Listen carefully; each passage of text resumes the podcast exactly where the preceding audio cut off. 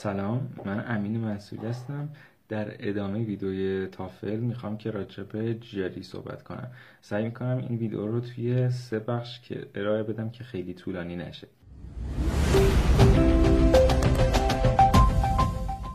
اول راجع به کلیت GRE بخوام بگم. من راجع به GRE Subject صحبت نمی‌کنم راجع به GRE General صحبت می‌کنم که برای خیلی از رشته ها لازمه مخصوصا آمریکا برای خیلی program و خیلی رشته ها امتحان GRE رو لازم داره. توی کانادا وضعیت یه مقدار بهتره بعضی جا بعضی رشته جیاری نمی‌خوان ولی اگه علوم کامپیوتر و کامپیوتر بخواید اپلای کنید باز جیاری جنرال خیلی آزمون مهمی میشه و خیلی لازمش دارن. به صورت کلی هم میگم برای خیلی رشته لازمه بنابراین تقریبا برای خیلی از افراد اجتناب ناپذیره. جیاری جنرال سه بخشه که من دو بخشش رو توی این کلیپ میگم یه بخشش رو توی کلیپ بعدی میگم و نهایتا منابعش هم توی ویدیوهای آخر معرفی می‌کنم. دو بخش اول بخش یکی اولش Quantitative Reasoning هست که به صورت خلاصه بهش میگیم بخش Quant یعنی استدلال محاسباتی. بخش Quant بخش خیلی سختی نیست بخشی که ریاضیات ساده ای داره. اگه background تون ریاضی باشه اینا رو دبیرستان بلدید و میشه جبر آمار هندسه چیزهای خیلی پایه‌ای. و تنها نکته این که شما کوانت بالایی بگیرید اینه که بیدقتی محاسباتی نکنید. چون توی سر امتحان شما یه ماشین حساب روی صفحتون دارید و با اون می‌تونید محاسبات انجام بدید. فقط مهم اینه که اشتباه چیزی رو نزنید یا مثلا ضرب ذهنی اشتباه نکنید جز این نکته خاصی نداره. و مثلا یا سوالات آمارش که یه ذره اعدادش اشاری تر میشه اونجا که آدم بیدقتی کنه ولی نکته فقط سرعتشه و اینکه ولی من ایده خیلی عجیب غریبی یا پیچیدگی شدیدی نداره. معمولا شاید تو کل چه تا سوال مثلا یه سوال یه ذره سخت باشه ولی بقیهش عمدتا سوالای آسونیه. بنابراین فقط مهمه که شما تمرین کنید که بیدقتی نکنید. سرعتتون رو با ماشین حسابی که روی صفحه است و خب اینو با قبلش تمرین کنید با این بالا ببرید. کلیت Quant همین میشه. اگه background تون ریاضی باشه بین دو هفته تا یک ماه می‌تونه کافی باشه. اگه background تون غیر ریاضی باشه حالا بسته به وقتی که می‌ذارید و تلاشی که می‌کنید احتمالا شاید دو ماه یا بیشتر بر Quant لازم داشته باشه که تسلطتون کافی باشه. پس این میشه بخش Quant. خود حالا توی منابع معرفی می‌کنم خود ETS هم یک کتاب داره که این مفاهیم مرور می‌کنه و ازش می‌تونید بخونید سوالاتش رو حل کنید و حالا بقیه منابع که بعدتر میگم. بخش دوم Verbal Reasoning هست که حالا به صورت خلاصه بهش میگیم Verbal این بخش بخشی که افراد خیلی باش مشکل دارن و خب سخت واقعا سختره خیلی میگن که ما بعد تافل اصلا GRE رو نمی‌خونیم. فقط میریم یه امتحان میدیم که نمرش رو داشته باشیم. چون کاری نمیشه کرد. این یه حرف اشتباه خیلی یا یه کار اشتباه دیگه ای که می‌کنن اینه که میگن خب اگه ما تافل رو دادیم فقط میشینیم لغت می‌خونیم. هزار تا 1500 تا لغت حفظ می‌کنیم GRE مون خوب میشه. اینم یه اشتباه دیگه است. هر دوی این کارا اشتباهه.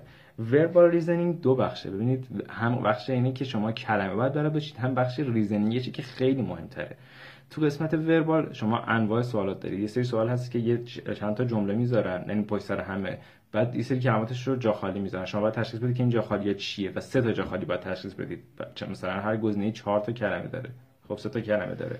شما بفهمید که چه کلمه‌ای باید تو اینا بذارید و هر کدومش رو بذارید یه معنی میده. شما باید بفهمید که کانتکست متن چیه و داره چه جوری متن میره جلو.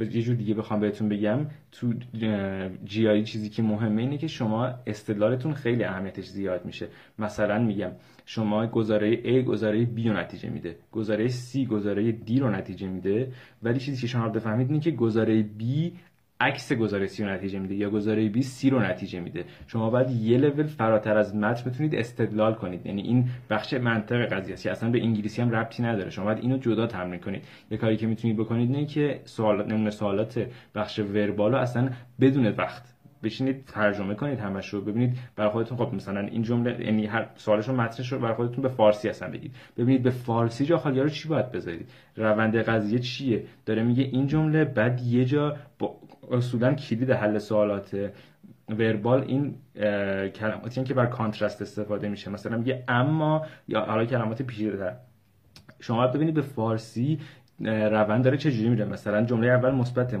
جمله دوم مثبت یهو برعکس میشه و دوباره یه جا مثبت میشه هی پیچیده میشه. اینا رو بعد تو فارسی برای خودتون بفهمید. ا من باید اینجا چی بذارم؟ حتی کلمات رو بفهمید بعد تو انگلیسی می‌تونید حالا اینا رو تشخیص بدید. برای همین هم کلمه بعد برات بچید که بتونید ببینید این کلمات به انگلیسی چی میشن و خب خیلی موقع اینا شبیه همن این پیچیدهش می‌کنه و قسمت مهمتری که شما بتونید استدلال منطقی بکنید که اینا باید چی باشن اصلا.